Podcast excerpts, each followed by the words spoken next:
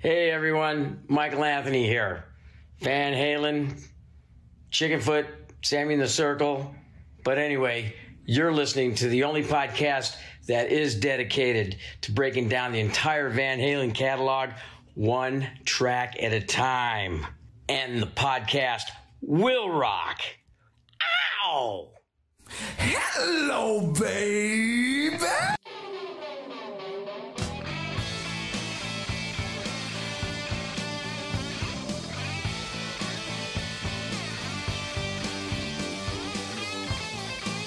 What's up, all you rockers, rockettes, and everything in between? You have joined us. Thank you for joining us for a new edition of And the Podcast Will Rock. Thank you once again for joining us. If uh, you've been here before, but if you haven't, we are the show that dives into the catalog and discography of one of the greatest rock and roll bands of all time, Van Halen. One track at a time. I'm your co host, Mark Kamire. With me, as always, Corey Morissette. Corey, what's good? I tell you, not the weather. Uh, it was minus 49 with the wind chill uh, in Saskatchewan this morning. So skin freezes uh, within minutes in that type of weather. But uh, it's starting to warm up. And uh, I think largely because we got a couple of great guests on here tonight. We're about to talk some Van Halen. I was gonna let the weather slide. I was just giving you free rain, but you brought it up. So while you know, while you're oh. mentioning it, yeah, it's warm down here too, and rainy. Which you know what that means? We're in for a new December season of tornadoes down south. Yay! But the good news is, all those trees can't be knocked down because they're already gone. They're gone. There's no more trees to fall on any more vehicles. That time has passed. So I guess bring it on, strange weather. Uh December, am I right? But as you mentioned, we have guests. We are not alone today. Uh, what can you tell me? What can you tell the audience just briefly without revealing who they are? What can you tell me about our guests tonight? Well, I can tell you that um, they're already among my favorite guests. Uh, we were bonding before you even hopped on the call, Mark, about uh, a shared love of ZZ Top.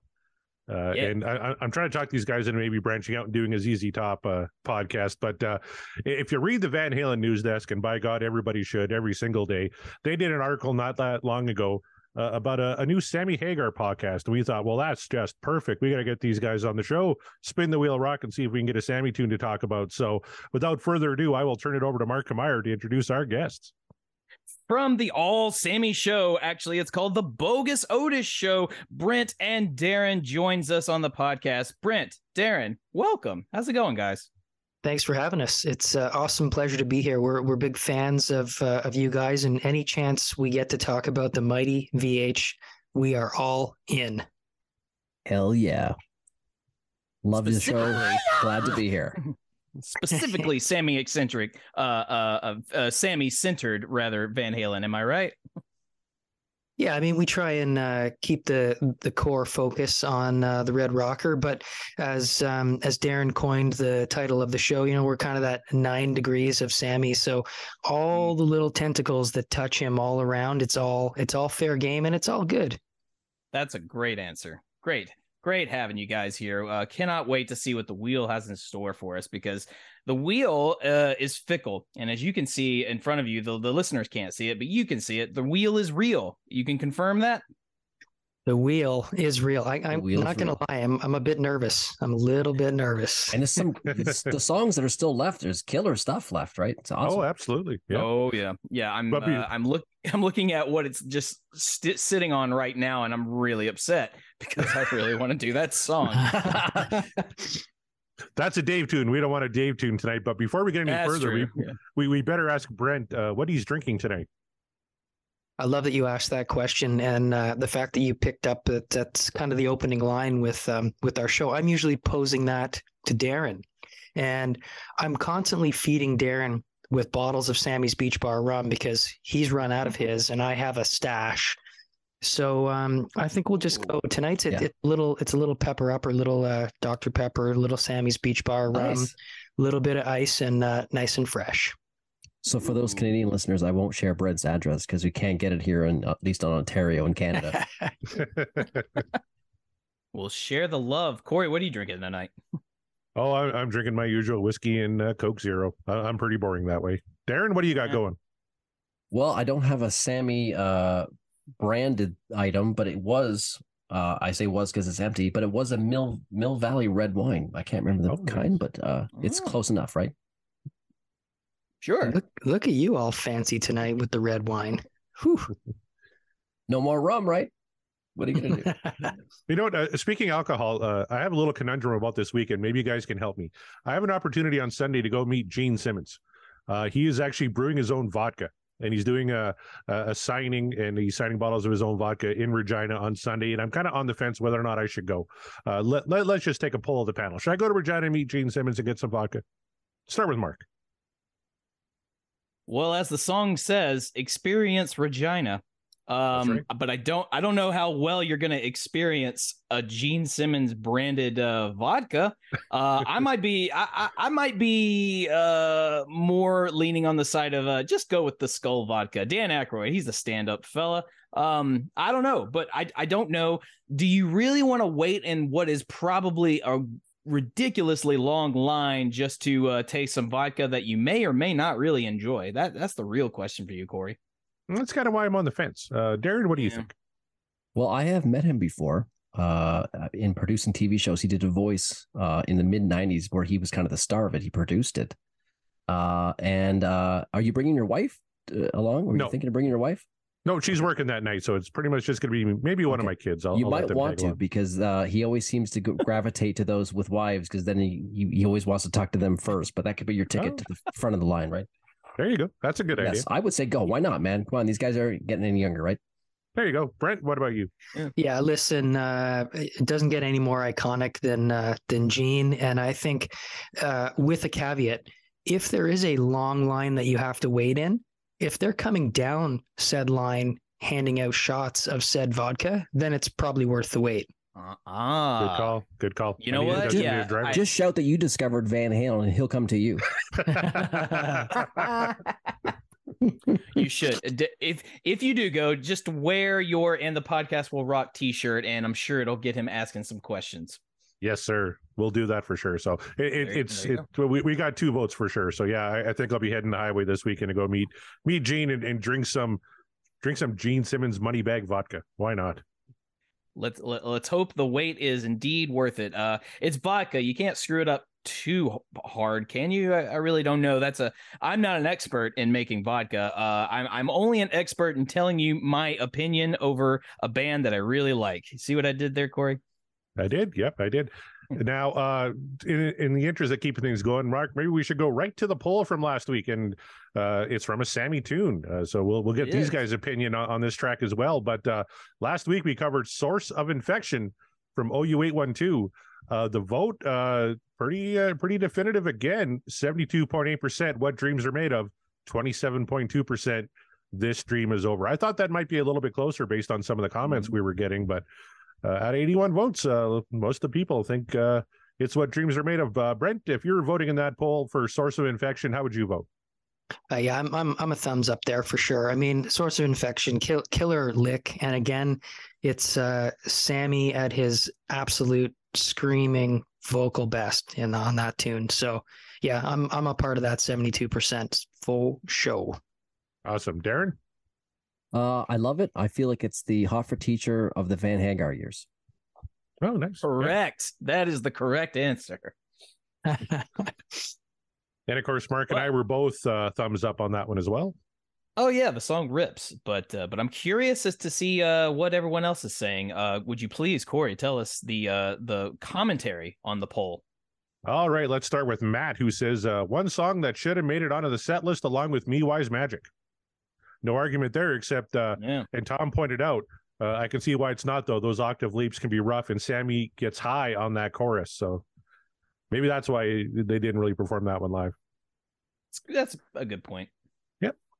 Uh, good buddy George uh, from the Judas Priest cast says this is most definitely a what dreams are made of. Source of Infection is a great blast of old school Van Halen energy. The fast songs are my jam. So there's another thumbs up from George. Thank you, George. Uh, C. Barnett says very few Van Halen songs are "The Dream Is Over," mostly because it's hard to be a complete, hard to be at a complete loss with Ed, Al, and Mike. Even Sammy's weak lyrics and a weaker production do not doom it completely. Ooh, Ouch. uh, Ouch. and I'm, su- I'm I'm sure we'll probably get into it at some point, but it's eh, do not let me forget to uh, talk to Brent and Darin about uh, how they feel about uh, Sammy lyrics, as it were, and on the Yes. whole. I'm That is a running I'm theme. ready. a running theme in the comments here. Here's one uh, from the Maiden A to Z podcast. One of our brothers from the Deep Dive Podcast Network. They said, "Nah, it didn't work for me. This was a mess, and that bass thin and super saturated 1988 mix didn't help it either. Sorry, boys. Sorry, boys, but the dream is over on this one. However, I did enjoy having my main man Greg back on, and compared to how many say I, it was a decent tune. So that was from John uh, from the Maiden A to Z podcast. Uh, not not a fan of the track, but uh, Greg was No, actually he I- voted uh, voted up uh, thumbs up for it with us on that one as well. That surprises me a little bit that uh, that uh, John went no, but uh, yeah, I get it. I guess. Uh, the Deep Purple Yule cast, see what I did there? Uh, they said, enjoyed this one. Solid album track for me. So thanks for that uh, comment there, boys. Uh, Robert Cato says, another great episode for one, as I've stated before. I love all of Van Halen. Uh, so uh, CLSY, Can't Stop Loving You. That was the song that we uh, used the mulligan on there, Mark. Uh, would have been fine by me, but I respect the opinion of others to use the mulligan. Source of Infection is such a jam. The band is one fire, and the background harmonies are amazing. And uh, I it was was, kind of funny. We, we were talking about the after the show. Mark is very positive to "Can't Stop Loving You." Uh, Greg was very very negative to "Can't Stop Loving You." I was kind of in the middle, so it was kind of a Mhm. battle to see which way I was going to go on that one. So when that one does come up, uh, you'll have to stay tuned because we'll we'll talk about it then. Uh, our old buddy Old Handsaw says, "I'm sure the song will be great when someone finishes writing lyrics for it." Whoa. I mean, look, I, I'm not even go- for one. I'm not gonna fight you on the fact that it's it, the lyrics are what they are, and we said our piece. And then also, I'm not gonna fight you on the fact because Old Handsaw said it, and damn it, we love Old Handsaw. So that's exactly the perfect kind of thing he would say. We appreciate you. Take it. That's right. All right. Uh, Trockman 5150 says, absolutely what dreams are made of. A forgotten track for sure. All killer and no filler on this one. Perfect all the way through. Insane guitars, drums, harmonies, and vocals. And as we go back and forth on silly lyrics, Sammy's chatter fits perfect on this track. So there you go. There's somebody who actually liked the, the uh, lyrics on Source of Infection. So, Thank you. uh, It's Josh, man. What do you want, Yeah. right? yeah, Right. Yeah. Come on. Sam even said, we're just fucking around and having fun. So Right. Nothing wrong with that. Uh, Josh says production was thin, lyrics phoned in, didn't matter, still had all the Van Halen swing, charisma, and swagger. So yeah, we don't have the time to dissect the lyrics of every song and say which ones are phoned in and which aren't. That would be a completely separate thing, I think. Um, and we just, you know, Corey and I can only do so much per episode. I tell you what, uh, the Sammy Hagar boy is gonna love this one from Greg Zito. I support Mm. Mark's decision to use the mulligan for Greg. He deserved it after uh, how many say I. I wish Sammy had taken a mulligan on those lyrics for what is an otherwise great track. Eddie Van Halen saves the song and makes it what dreams are made of. Again, I'm not going to argue. Well, I, I get the feeling Darin and Brent might have some comments. Maybe let's go to them and see what they have to say Yeah, about yeah, the lyrics yeah. Of is- Source of Infection. Oh man yeah I'll, I'll tell you what listen a, a running theme for us is poor, poor sammy is constantly getting panned for his lyrics by you know the the roth fans and in some cases rightly so um you know I, we can run down these lyrics and you know i probably could have written them myself is is the honest truth but at the end of the day it's still about the delivery and the power and to me, you know, Sammy could be singing "Mary Had a Little Lamb," but he sings it the way he sings it, and it's uh, it's it's always a winner. I don't know. I'm I'm with you, man. It- Like I said before, it's, it was 1988. What are you expecting? Uh, you know, I just love it because they were having a blast and having fun. They and you know, I feel like they put the fu in fun, and that's what I liked about that era. They were having a blast playing that music. So really, you know, I come for Eddie, stay for Sammy. Uh, the lyrics, if they're great, uh, that's a bonus. If they're mediocre, whatever, I'm good. There you yes, go. as long as the music fits. I don't know if you guys know this, but there's some real uh, Dave diehards who hate everything Sammy ever did, and uh, uh, it, it- it's true. I, I know it's true. That's shocking, why but Darin for- and Brent are our real names.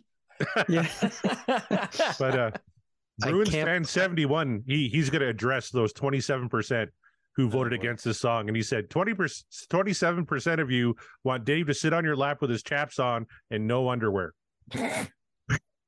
So ba- basically saying fuck you. Sammy had some good stuff with Van Halen too. Very eloquently put, Bruins fan. Appreciate it. Yes.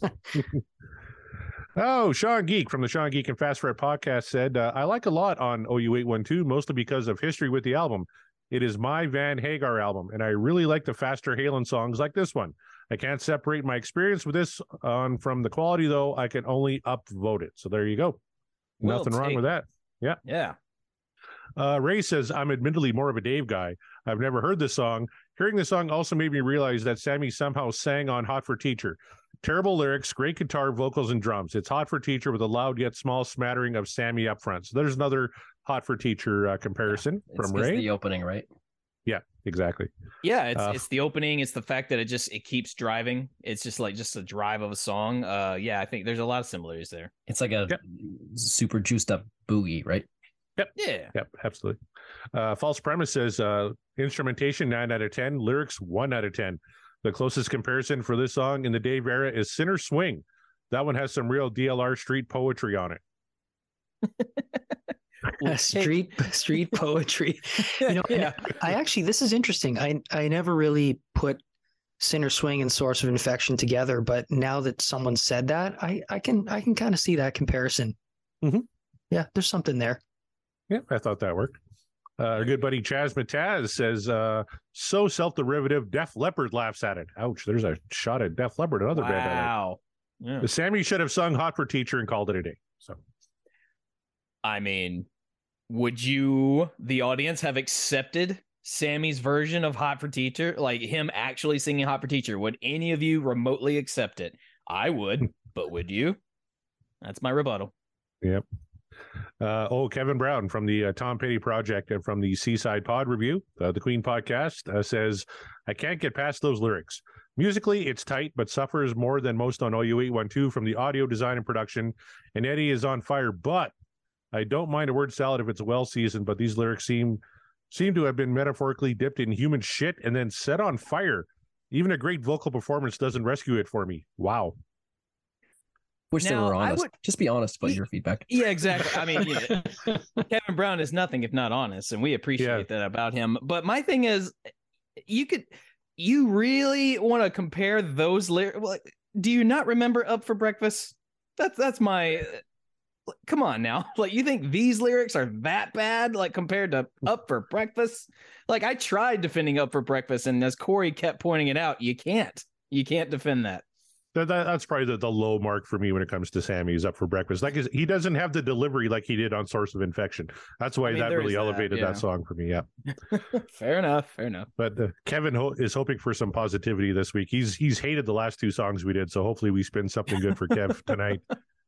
Uh, Gene Hickey says uh, the lyrics or lack thereof never bothered me back in '88, and they still don't now. Always looked at this song as just a band having fun, and it still stomps today, 100. percent Love it, Gene. I agree totally. That's great. Mhm. Uh, Jeff Fisher, I, I love this comment. Says, uh, "I would have voted thumbs down before listening to the episode. Now I just added it to my playlist. Yeah, Jeff Fisher. Yeah, that rocks." Uh, David Lee Smith says, "I can see why Sammy referred to this song as ugh. The guave worm that he ate in Cabo Wabo was his source of infection, and he became your obnoxious drunk uncle during that particular day. Despite the annoying production, this song musically is what dreams are made of for me." And he also uh, points out uh, if Sammy called the song a joke, well, then I say it's a joke that falls flat as a pancake, or I mean pound cake. Ha ha ha. There's a little dad joke from David Lee Oh. Smith. Oof. Yeah. Well, well, we, you know, dad jokes or no, we appreciate it.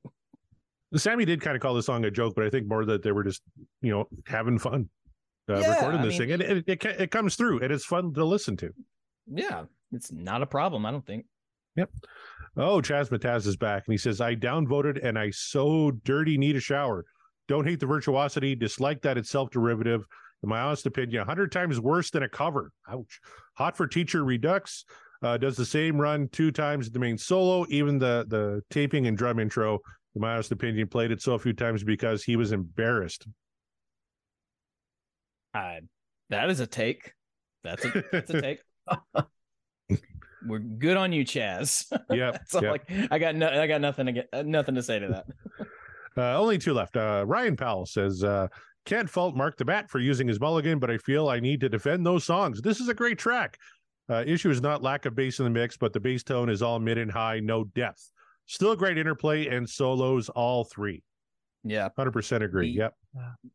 the consensus here is I don't think not just uh Sammy's lyrics are awful, it's that the production quality uh really kind of uh does not do any favors for any songs on this on this album and I agree with you all on that.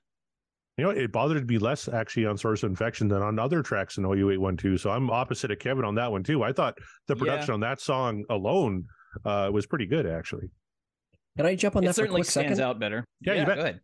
Well, for you know, for uh for fans who love bootlegs, to me, there's a bootleggy quality to OU eight one two that's rough and raw, like kind of bootleggy. So for for you know, for fans who love their bootlegs, I'm surprised this one gets beat up so much. Oh, that's a good point. And there's some banging tracks. We got a big one that we haven't done yet, uh, Black and Blue, that I can't wait for. Maybe I'll manifest Oh, that here tonight. Uh, but our final comment is from Scott Monroe, uh, who says, uh, I adore the intro and really enjoyed the overall speed and playfulness. Harmonies are on point, and Sammy's range inflection on the chorus is just so good. Probably my favorite deep cut on the album. That's a great comment to end it on. I couldn't agree more. Hell yeah. Thank you all for your participation. Uh, keep it up. Keep uh, interacting. Let us know how you feel. Whether or not some of those takes are on point or it's not it's not for us to decide. It's for for you guys to decide. We appreciate uh the the involvement. But with that being said, Corey, I think it's time to get into the show. We've got uh, the Sammy Hagar boys with us. So what do you say we do a little say it with me, everyone? Manifesting. That's right. Shot. Good job. Take a shot. Uh Brent, Darin, you guys, uh, you do a Sammy Hagar podcast. One might assume, I'm not going to do that, but one might assume you're going to naturally just gravitate towards wanting to do a particular Sammy Hagar song, but maybe you don't. So, Brent, let me start with you. What song tonight on the show do you want to manifest that we can talk about? Or maybe not just a song. Is there something from a particular album you want to hear? Yeah, I, I love it. Um, in the category of manifestation for me, I'm all about the balance, and we we did a, a an episode a few uh, episodes ago, kind of deep dive into balance, and you know, was it the fair warning, and did it foreshadow the split? Um, for me, balance is one of my absolute favorite uh, Sammy VH era albums, and I'm going to go manifest Amsterdam. Oh, That's a big one. Uh, Mark's been waiting for that one for a while. well, somebody has in this household, that's for sure. So, And then we could It- really get into lyrics, right, Brent? That's right. Yeah. yeah, yeah, then we can. But uh, Darin, how about yourself? What uh, what particular track or uh, a particular era do you want to manifest on the show tonight? Well, I don't want to step on Corey's uh, shoes because we're the guests here. But as the you know, as a guitar player as well as you, uh, Mark, uh, I'm gonna go with Black and Blue because uh, that's one of my favorite tunes to play on guitar. It's a lot of fun. It's uh, if you're not, you don't have to be an Eddie, Eddie wizard to be able to master that riff. Uh, so when I first learned how to play guitar, that was the first actual riff. I'm like, damn, I can play Van Halen. Uh, so it's accessible, right? So I love that. I got a nostalgic place in my heart for Black and Blue. That's a, a special rite of passage for any guitar player when you you finally figure out a uh, a Van Halen riff and you're just like, yes, I've done it. It's possible. It is possible. yes.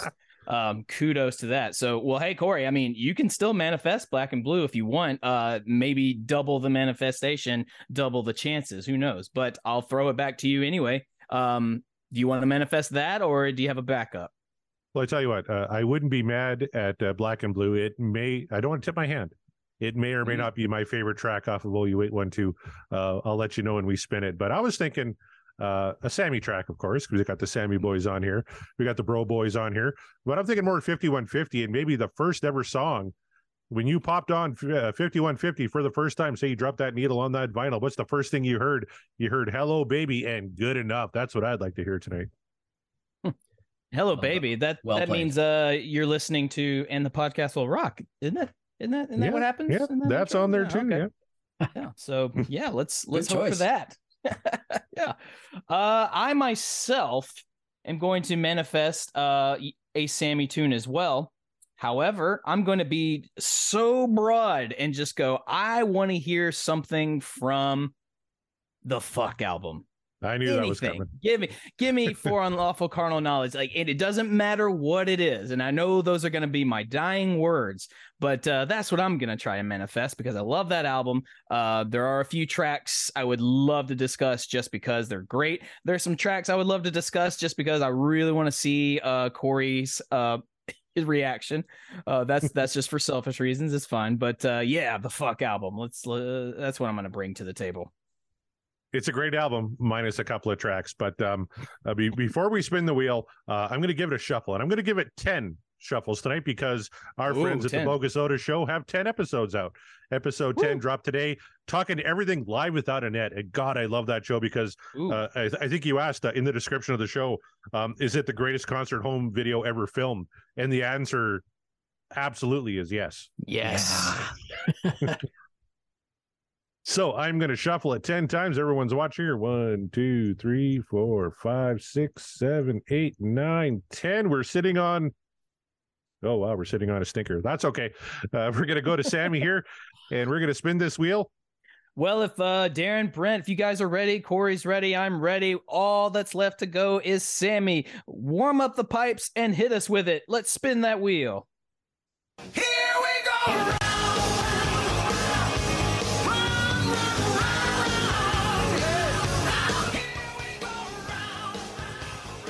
Oh. Well, it's not a Sammy track. It is not. the wheel said, fuck you all.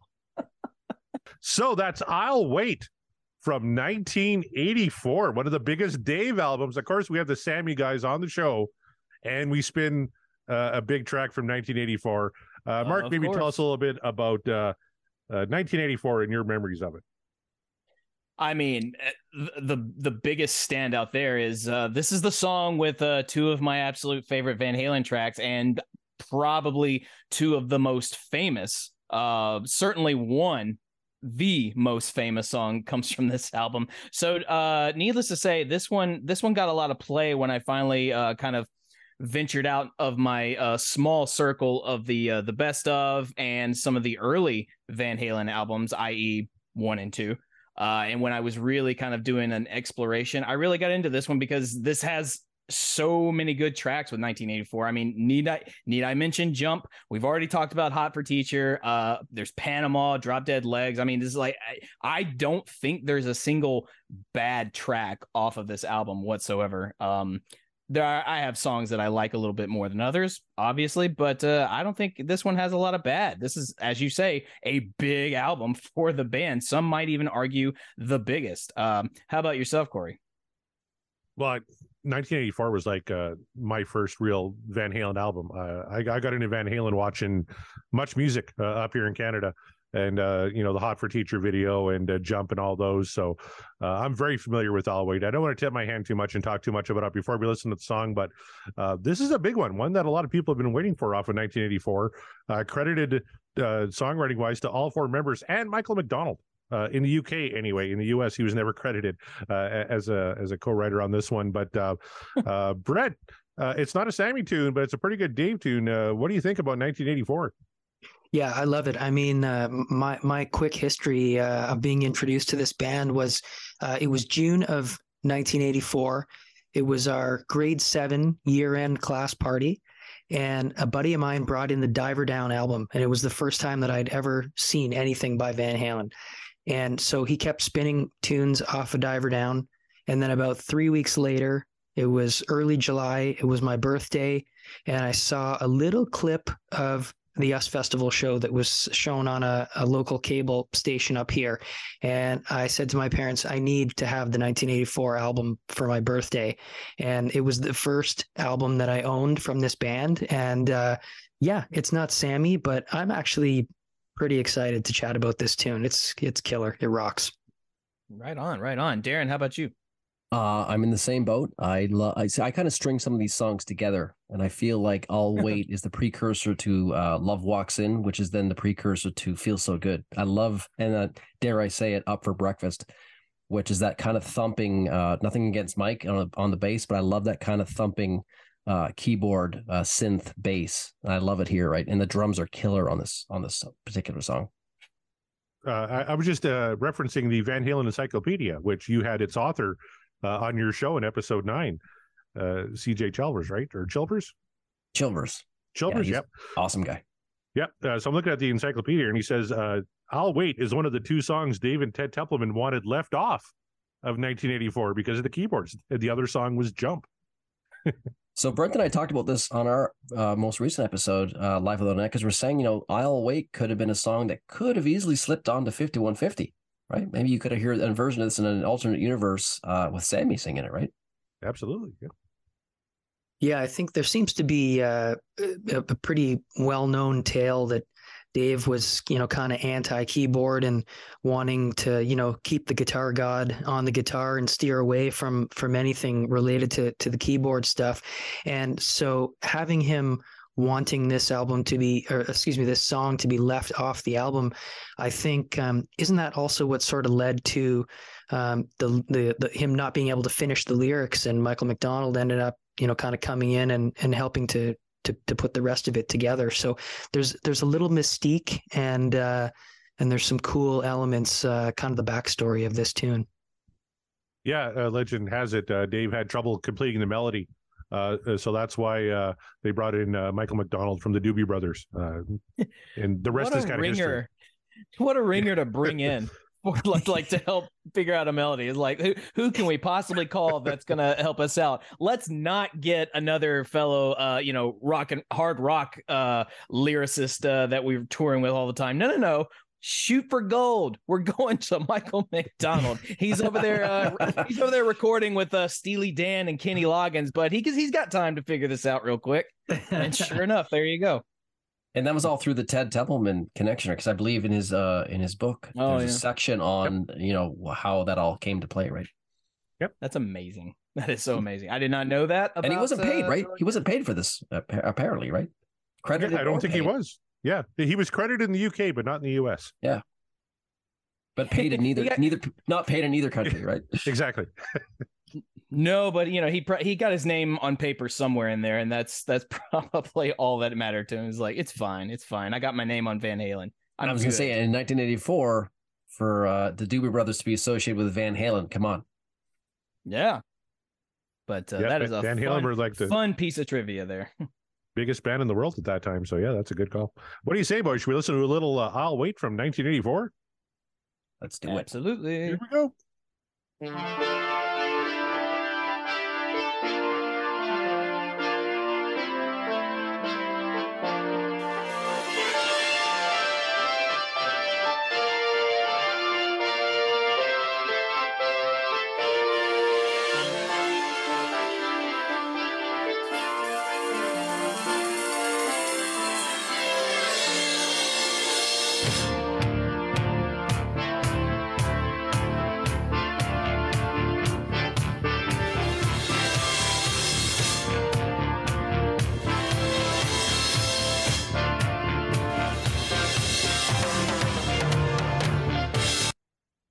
Thoughts on that intro? I, I really kind of dug just just just the keyboards and, and, just the cymbal work of Alex on that, just to to bring it in.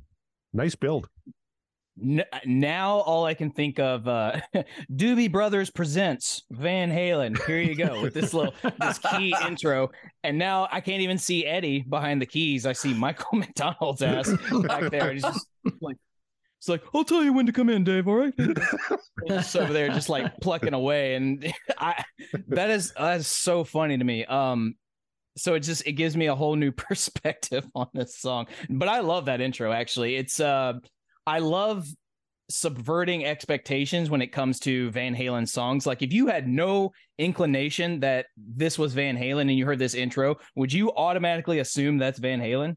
No, yeah, they're all shaking their no, head. No, not at all. No, no, no way. The answer is no. Yeah, I would have thought uh, like someone like John Cougar Mellencamp or like Steve Winwood, something like that. Uh, but Steve no, Winwood, yeah, yeah, there you go. But it's Van Halen indeed. So I love this intro, and I, I love that it's uh, it's not your typical, it's not your norm.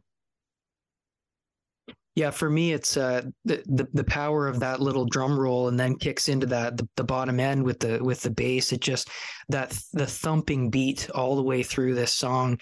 It, it's another one that to me is just uh, I think begging to be played live, um, far far far beyond the 1984 tour, and it, it, it should have been a staple tune on set lists for Yeah. you know tours to come for sure. I Agree. I think because of the keyboards, uh, the attention's pulled there. Like Eddie on keyboards, uh, I think this is a Alex song, and I love not to get too inside baseball guitar gear or gear wise, but I think there's a bit of flange on the drums that sounds killer on this particular song. I think to me this is an Alex killer tune. I love that you said that. It definitely does feel like an Alex tune. I 100% agree with you. But because Brent brought it up, this is one of my favorite things. Uh, we're going to play. How many times do you think Van Halen played this song live? We're going to do this Price Is Right rules. Uh, you got to get closest to the number without going over. So uh, let's start with Mark. Let's leave the uh, leave the guests a moment to think about this one. Mark, how many times do you think Van Halen played "I'll Wait" live in concert without going over? Man, oh, without going over, okay, in their entire career, I'm gonna say they played this a good old whopping 105 times. 105 times. All right, Darin, what do you think? I'm gonna go with the exact number of uh, tour dates for the uh, different kind of truth tour. uh, I'm gonna say 60 times. 60 times. All right, Brent. Wow, I'm gonna go uh, 150, 150 times. 150. And Mark, what was yours again? 105. 105. Brent takes it. The correct answer is 280 times. Wow. Oh, dude, my Look first guess was 200 was right at 200. That my first guess. Ah, I thought you were gonna say 280. So was this a staple No. on the on the '84 tour? Because I, It only- I was. really I made that joke because I thought they only kind of dug it up to, on the uh, different kind of truth.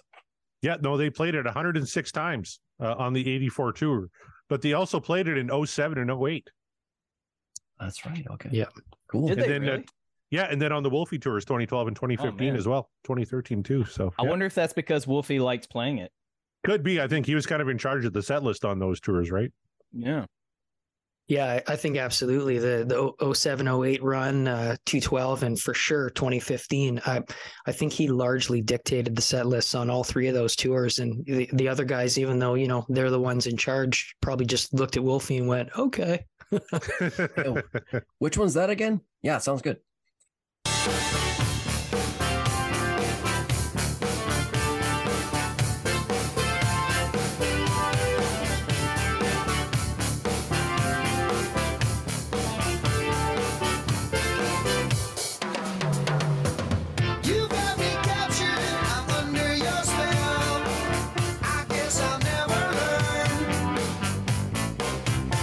Yeah, no, this um just as as Dave gets going with the lyrics here, I, I think the the big question is when you first heard this song or first first uh, got the album and, and went through it and, and heard these lyrics, didn't everybody automatically assume that when Dave says, you know, I have your picture, I know it well, another page is turned, got it from a magazine, everyone's thinking it's it it's clearly a, a, a dirty magazine of some kind, right? Like this is in you know going down the porn road. And i i think uh, what what was the the the clarification? It was um wasn't it like a like a like a gq kind of magazine? It, it was almost like a sort of a fashion sort of an, an ad or something that was his It inspiration was a Calvin for the Klein ad.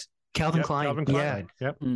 yeah but didn't didn't everybody go i mean he's obviously talking about it's you know got to be from playboy magazine or something like that right You want to hear It's something easy to make embarrassing that though? assumption. It is, it is, but when I was a kid and I popped on 1984, I thought he was I thought it was a yearbook.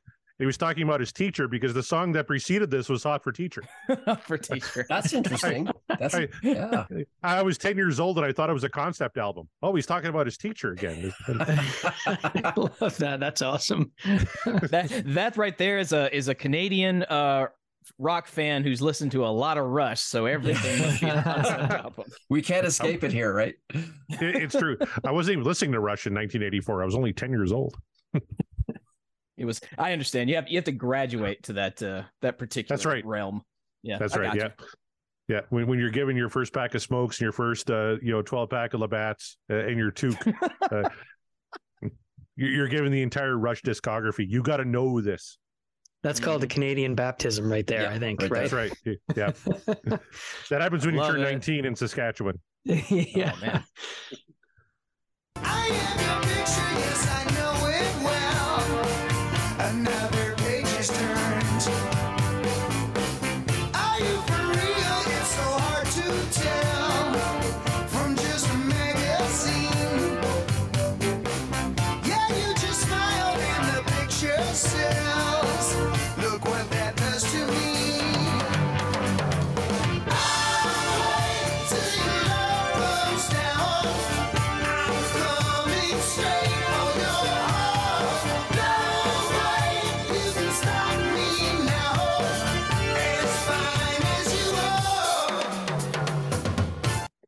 Oh, that chorus, Mark Meyer. Mhm. What do you think? Oh, that that course is lovely, but I'm I'm suddenly uh, as we're listening to this, I'm being flooded with the memory of. I've mentioned before, uh, a lot of my early Van Halen education came from just dr- taking car rides, uh, you know, with my folks or whatever, uh, and they would show up on the radio.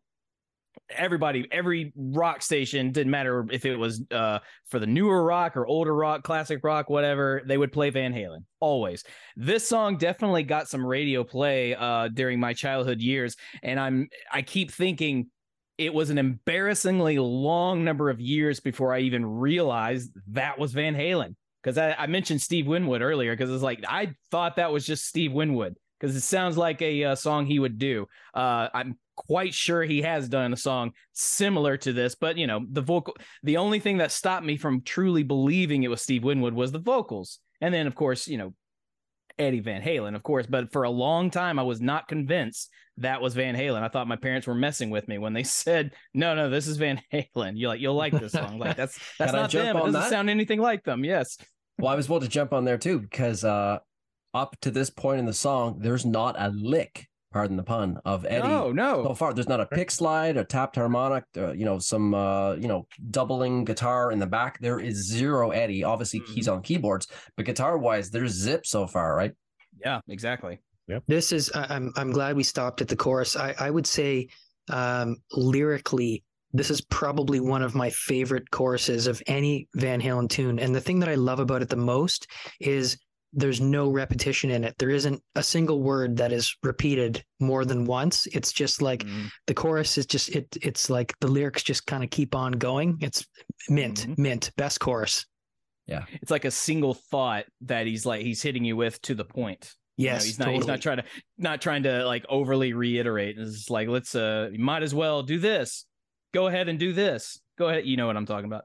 Yep, Uh, but, uh, 100%. yeah, no, I'm I'm with you absolutely about that.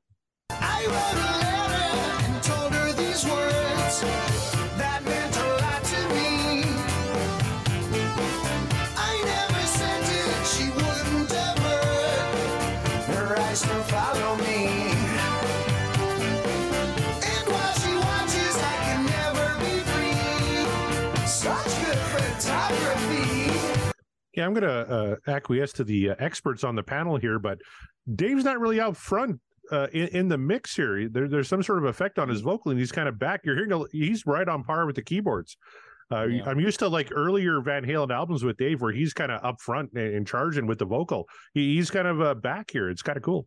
Yeah, he, like, you're right. Like that's why I keep saying this is an Alex song because the drums are just so you know so in the mix out front, so large. It's just you hear that that undeniable Alex snare, right? It's nice to give Big Al a little bit of love, right? He he he never Yeah. does. He never does get the get the cred. And you're right. It, it his his voice is it, it is kind of a little back in the mix and almost kind of subtly there. But I think it fits the vibe of the tune, right? It's kind of like a you know, it's it's upbeat but brooding at the same time. hmm It's like he's in an echo chamber uh, with the keyboard. Like it, it almost feels like uh, this might be a Ted Templeman thing where he said, "Let's let's get you and the keys like right there on par with one another," and it, it almost kind of sounds like uh, they're singing in the same chamber, uh, Yeah. both both the keys and uh, the vocals. Um, but I have to wonder. You mentioned uh, Alex being sort of in the uh, in the center of it all. It's very drum centric, very Alex centric. I wonder if that's because Eddie and him had a conversation. Eddie said, "I'm just going to play keys on this one, so you know, you do what you do, but I'm just going to stick on keys." So Alex like, "Oh, okay, I'll do what I do. Sure." Here you go. I've always seen this as like the uh the antithesis to to jump because jump is so like progressive out go do it and this one's like timid like hanging back i'll wait like not it's like the opposite of jump right even like Yeah. vibe and even like the mix wise you know dave is so And- front and jump and then this one he's like you know it's a little bit more subdued in the back right That's so cool to look at it that way. You got the two big keyboard Yeah. tracks on 1984. yeah And- and, they're and they're very almost- diametrically Yeah. opposed right Darin is, loves the uh, uh, yeah. Darin loves the twofer thing. We we've talked a lot about that, and yeah. some of the things we want to talk about is you know kind of kind of putting two tracks back to back. So I guess it's what is it? Go ahead and wait. Then is that what's happening? kind of right go ahead Yeah. and wait and it really i mean that speaks volumes about just the dynamics of the band themselves just uh, because yeah you can put these two songs back to back and and while they uh, follow sort of instrumentally similar structures they are vastly different as you said this is like the opposite of jump Well, yeah right on right down to the lyrics as well because i was gonna say look, it points to where they were heading right could you ever imagine David Lee Roth saying i'll wait for anything no uh Good point. and these are these like, are really who brought good him these Like, lyrics yeah like dave sing this i'm not gonna wait what are you talking about I have to point out, you know, because I don't, I'm sure everyone will scream at me if I don't. Uh, these lyrics by Dave are wonderful. These are really good lyrics. they are cool. Whereas Jump's lyrics, spoiler alert, are, are is a bunch of nonsense, really, when you break it down, and we'll get there. Um, I have to wonder though, did Michael McDonald have any influence whatsoever on the lyrics, or did he only do the melody? I thought it was. Ly- I could be wrong. I'm sure we'll break the internet if I say the wrong thing, but uh, I thought it was lyrics as well. That Dave usually drives around in his Hot for Teacher convertible trying to figure out the lyrics. I, I'll have to go back to the Ted Templeman book, but I thought it was lyrics that he was Mm. stumbling with, and Michael Yeah. McDonald kind of came in and, you know, carpenter together for them, right? Uh, thinking back to 'Cause the I could Ted. Templeman book uh, as a source, I, I think he said that it was the melody and the lyrics he was having trouble Yeah. with. So But Yeah. do we know exactly which line it was, or no, I I don't remember. No. No, but I mean, I don't know. It just, uh, n- and I'm not trying to knock on Dave too hard in his lyric writing. I'm just saying, like, these are pretty, uh, pretty well, more well done than you would. get from your typical, how to write uh, about waiting for something. Someone help See- me. Darin, you're asking the wrong two guys. As our reviews on the podcast show, we don't know fucking anything We don't know. Yeah, fucking anything. that's that's why I'm asking questions because I don't know. So we should, you know, eh, help Diamond me. doesn't. Diamond doesn't write write about waiting for anything. What is this? I'm stumped. I, I think you're onto something though. I mean, Dave's always been witty with his lyrics. He was he was always very smart and witty. But this the lyrics to this song are like it's it's like reading a book. It's like storing uh, Mhm. telling a story, right? Yeah. It's it's very Yeah. different. I mean, usually he's catchy with phrases and rhyming and all of that, but this is actually weaving a really a really powerful story, right? It's cool. exactly. Is that a Michael McDonald trademark? I don't listen to a lot of Doobie Brothers. Uh, do we have any Doobie Brother experts on the panel here tonight? I'm not an expert. Uh, my my mother is, but uh, and she would tell you, yes, he he's good at painting word portraits in his lyrics. Um, even if they're simple, even if they're very very simple, like "What a Fool Believes" is not exactly. Uh, you're not gonna win a Pulitzer for those lyrics, but they're very good and well done, and the melody as well. So I don't know. I just thinking about how the melodies flow in this particular song and you mentioned Michael McDonald, and I'm reading these lyrics, I have to wonder that, like, okay, he probably had a little bit of a hand in uh, writing them because it just it feels like that's probably the case. Yeah, I I, th- I think uh, I think you're right. It's it's kind of like uh, you know, without love, where would you be now? Right? Simple, but it's it's it's it's catchy. You you could see. I Mhm. would be surprised if he's got his hand on these lyrics in in a bigger way than you know was even revealed in uh, in the Ted Templeman book. Probably.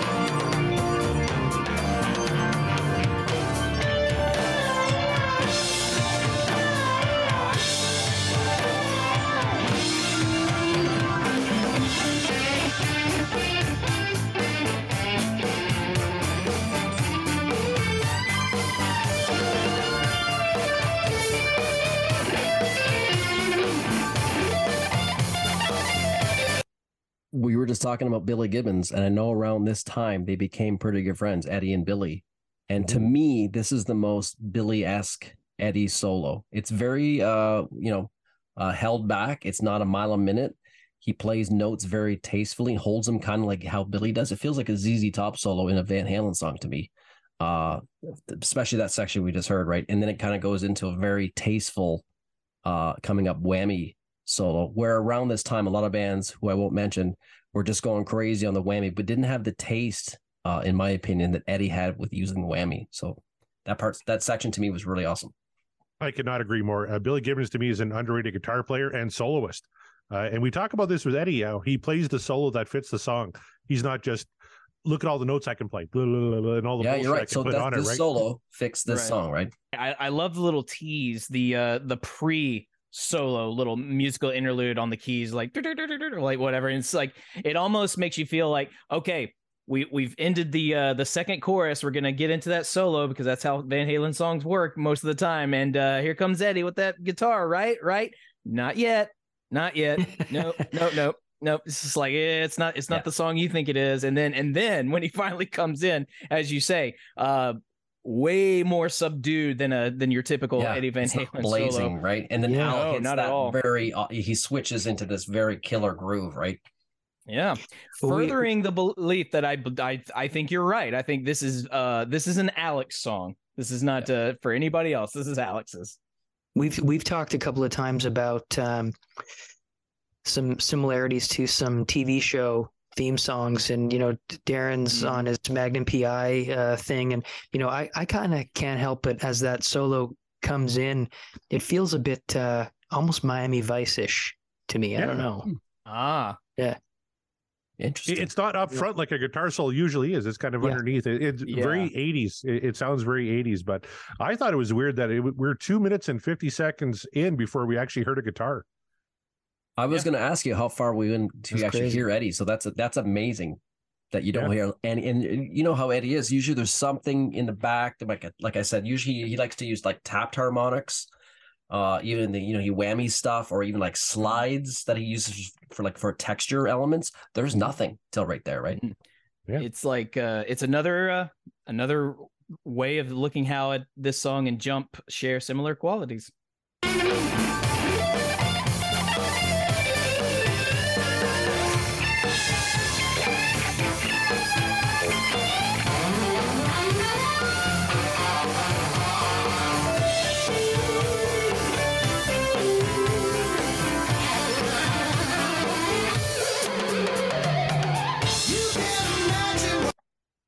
So that last part right there, first of all, he he does a very Billy Gibbons esque where he does he's way up high and he goes into the pentatonic and does like a you know a pentatonic low note to to augment that to offset it, which is very Billy Gibbons, but he kills it uh in a great way. Uh, and then that last section, the way he does that whammy trick is very tasteful. And if you try to do that, it's it's not a long piece. Uh, but I have yet to replicate it because it's just very tasteful and he's just a master with the whammy, right? That's a great little piece. Oh yeah. It's a great solo.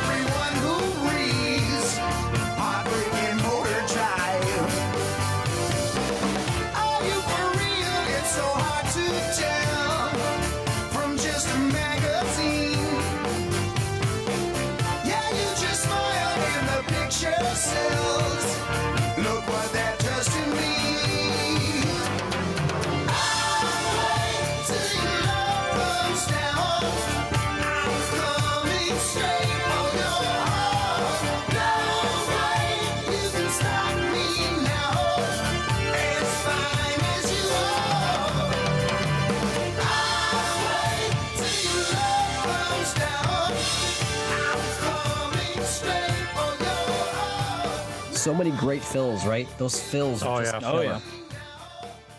Great And fills, and every once in a while he'll just throw in an extra crash too, right? Yeah. Yeah. Like you- you have the standard Rides off of crash, and then two beats later you have another crash. I, I love that. Ne- never mind the guitar. I want to become a drummer now. That's it. Yeah, I'm in. awesome tune. That Yeah. is I'll wait from 1984. Good stuff. Mark Meyer, do you want to kick us off here and uh, and start voting? I mean, why not? So, Brent, Darin, I know you guys were looking forward to a Sammy tune. The wheel said, nah, listen to this one instead. So, that being said, how do you, Darin, we'll start with you. How do you feel about our, uh, I Will Wait uh, from 1984? Would you say that this is, in fact, what dreams are made of? Or is the dream over for you? Uh, I love it. I think it's a killer song, and I think it doesn't, you know, only because there's so many other, you know, hits that were on this album that overshadow it. I think it's a deep cut that is in sore need of more appreciation, like we did tonight. I think there's so much to be learned about the entire band, uh, just by this one song. So I love it. All right, So I got to make it official. Dreams are made of. Yep, he did not give me the thumbs up, so I got to play the track.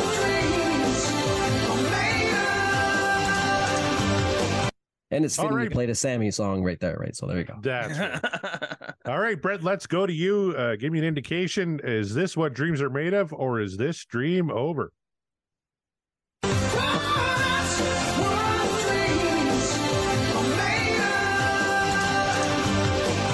Yeah, you know, I mean, 1984 for me as uh, as an album top to bottom, there's probably not a better record in the catalog of this of this band, regardless of of uh, of singer. And you know, as much as I was uh, pulling for Amsterdam and a little bit of balance uh, tonight, I'm actually I'm really happy that uh, your magical wheel stopped us on uh, I'll Wait because it, it brought us back to uh, to 1984 and man, it just it just rocks. It rocks. And we love Al. So nice to see Al be out there. We do love Al indeed. Corey Morissette, you're a big uh, Alex Van Halen kind of guy. So would you say this song, being very much uh, an, an Alex tune, as we've discussed, uh, would you say it's what dreams are made of, or is the dream over?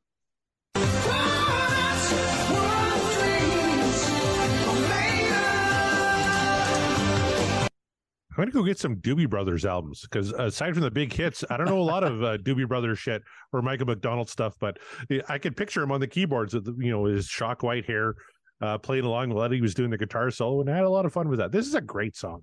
Uh, I- I'm kind of with Brent. I don't know if there's a stinker on 1984. It's top to bottom, one of my favorite albums of all time. Every song is great. Uh, I don't want to tip my hand for the next 1984 song we spin, but uh, I'll wait is certainly right up there. It was a it was a big hit for the band. I think it hit top 20, uh, number 13 uh, actually uh, on the Billboard single charts. Um, great tune. Uh, Dave sounds great. He's in his wheelhouse. We talked about how Sammy doesn't own a wheelhouse. He could sing anything. He could sing in the phone book and make it sound great. But Dave, when he's in his wheelhouse, he's great and he's great on this track. I love the production. I'm glad that Donn Landee and Eddie Van Halen fought to keep this track on 1984 because an absolute banger. I love I'll Wait. So that brings us to Mark Meyer, who hates everything that David Lee Roth ever did. How are you going to vote? True. Is this dream over or is this what dreams are made of? It's true. I absolutely hate everything David does.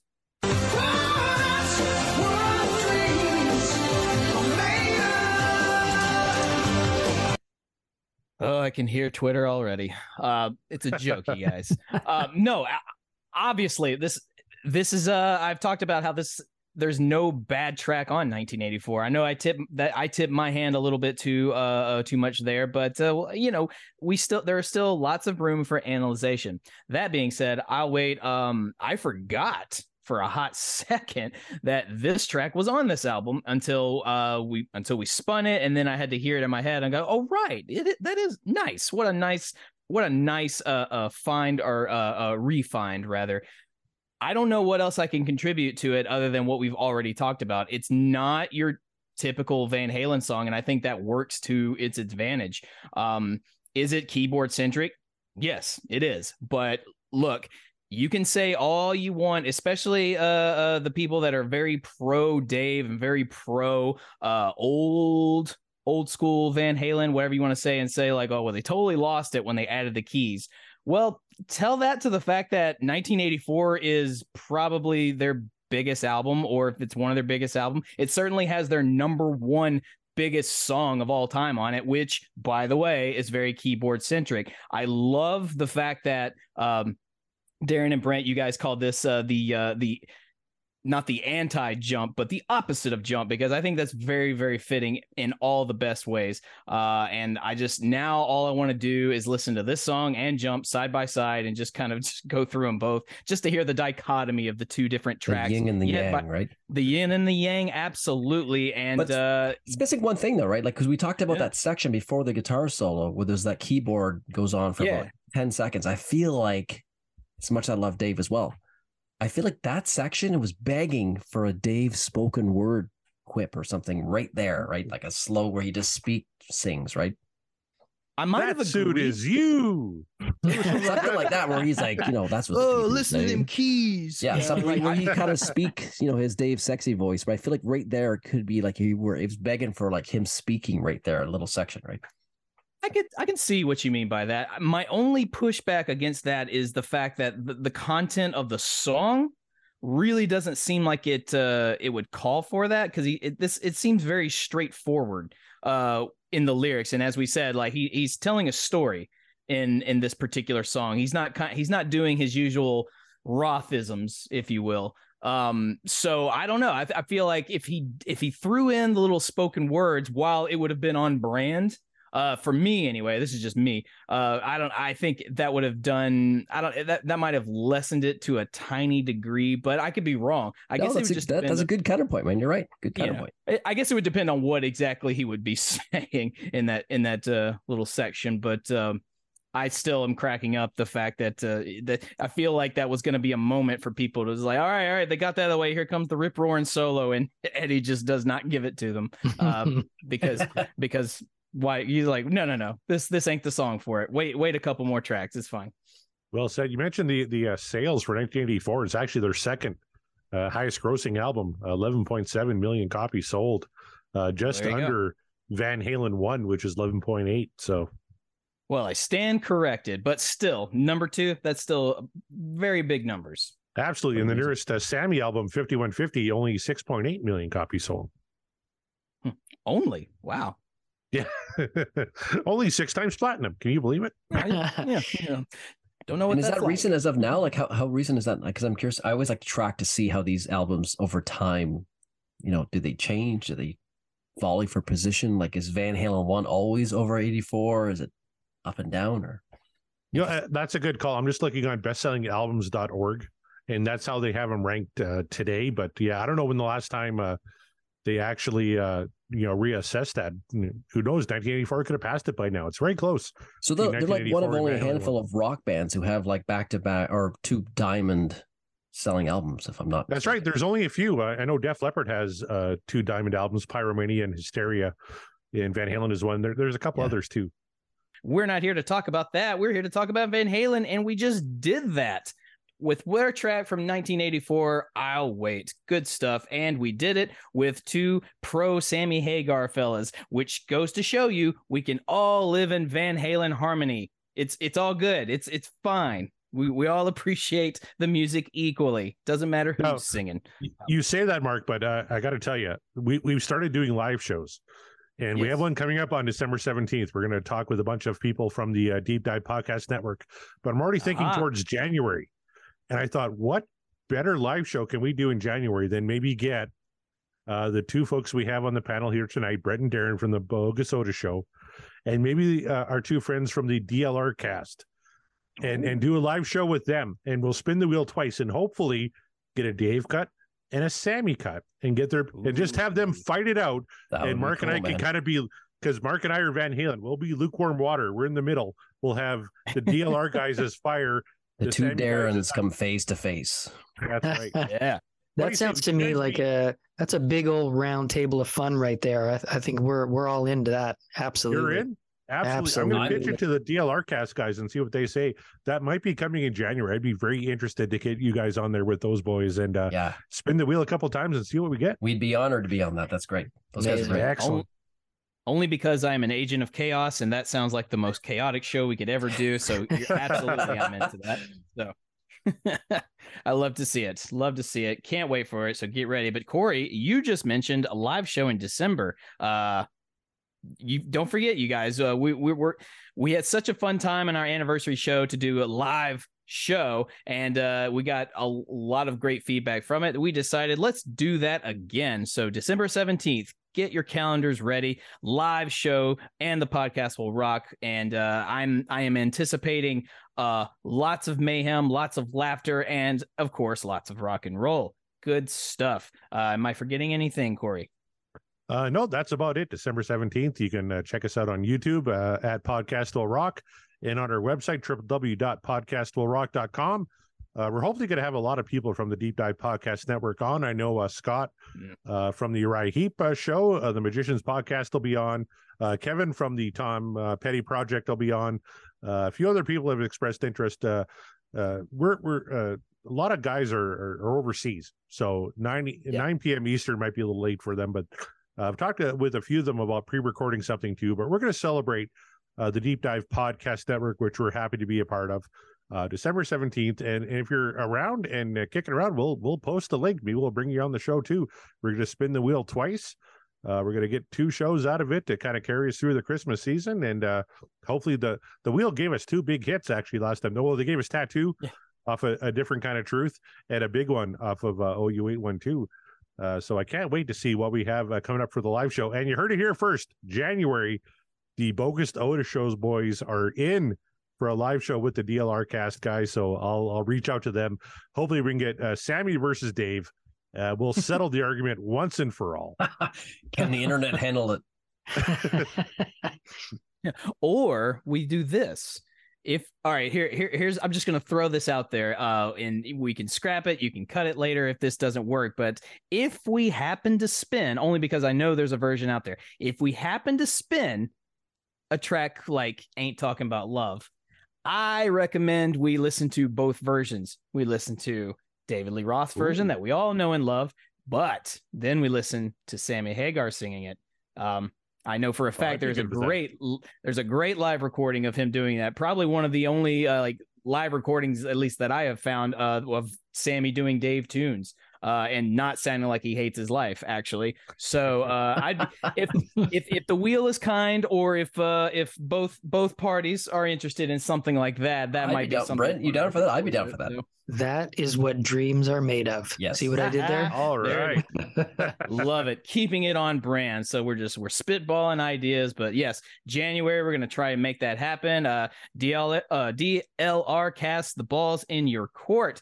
But Brent, Darin, thank you guys so much for being on the show, man. Thank you for providing your insight and for sucking it up and doing a uh, Dave tune as opposed to a Sammy tune that I know you guys were looking forward to. But it's all good. You had some great uh, great feedback, great takes, great commentary on this particular track, and we appreciate it. Please let the audience know where they can find you guys uh, and where they can tune into your show.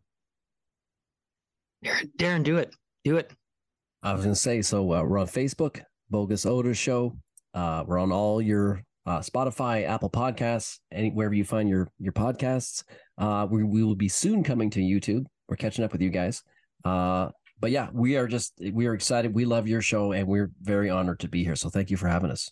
Yeah, this uh, this is this has been a, an absolute uh, honor and, and pleasure. We're we're big fans of you guys, and we really appreciate you uh, having us on, giving us uh, a little bit of airtime. And at the end of the day, um, you know, it's Sammy first for us, but it's uh, it's all it's all Van Halen, and it's all good. And uh, it was it was fun to chat about I'll Wait tonight too.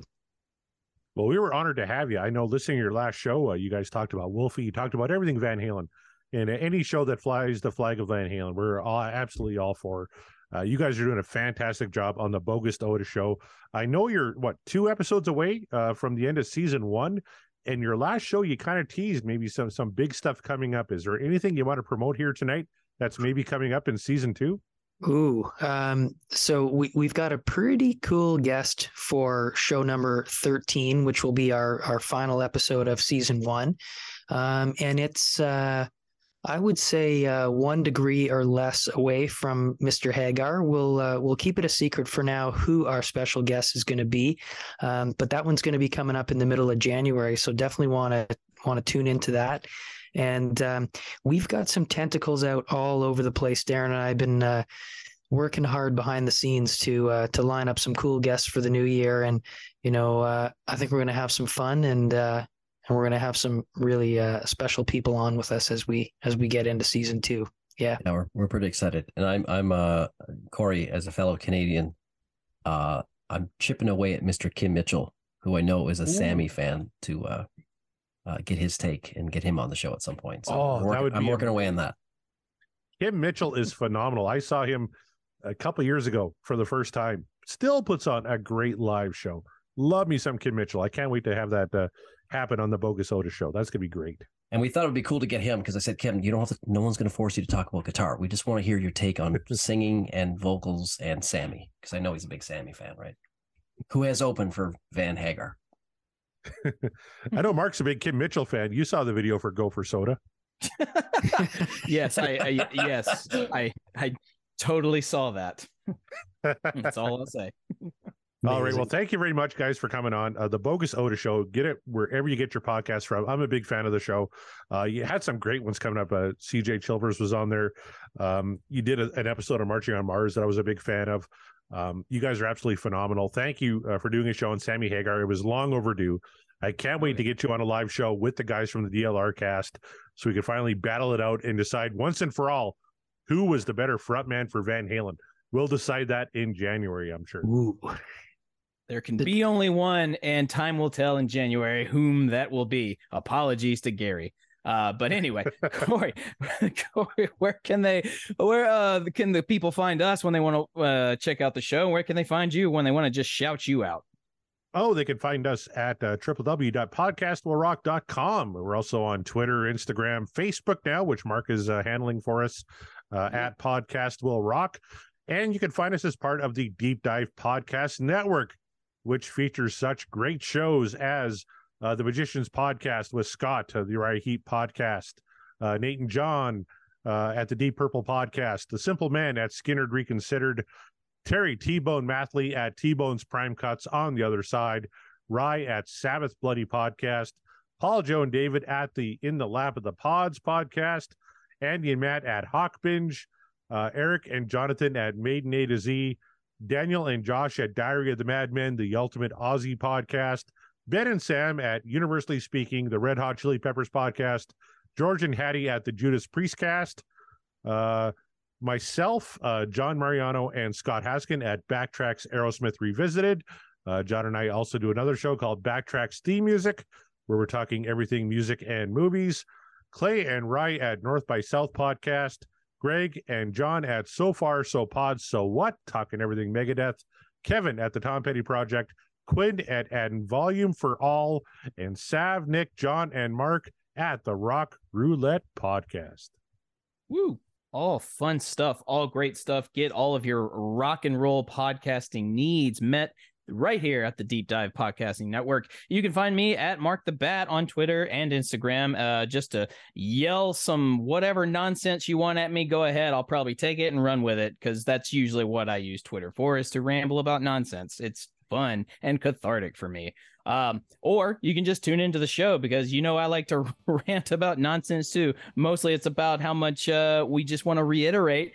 We are not experts in Van Halen. We're not experts in rock music. We are just simply fans who enjoy a thing and we enjoy talking about it. And for the most part, you all love talking about it with us and we appreciate you. Take a shot and that'll do it for us. We are, and the podcast will rock, and we will rock you later.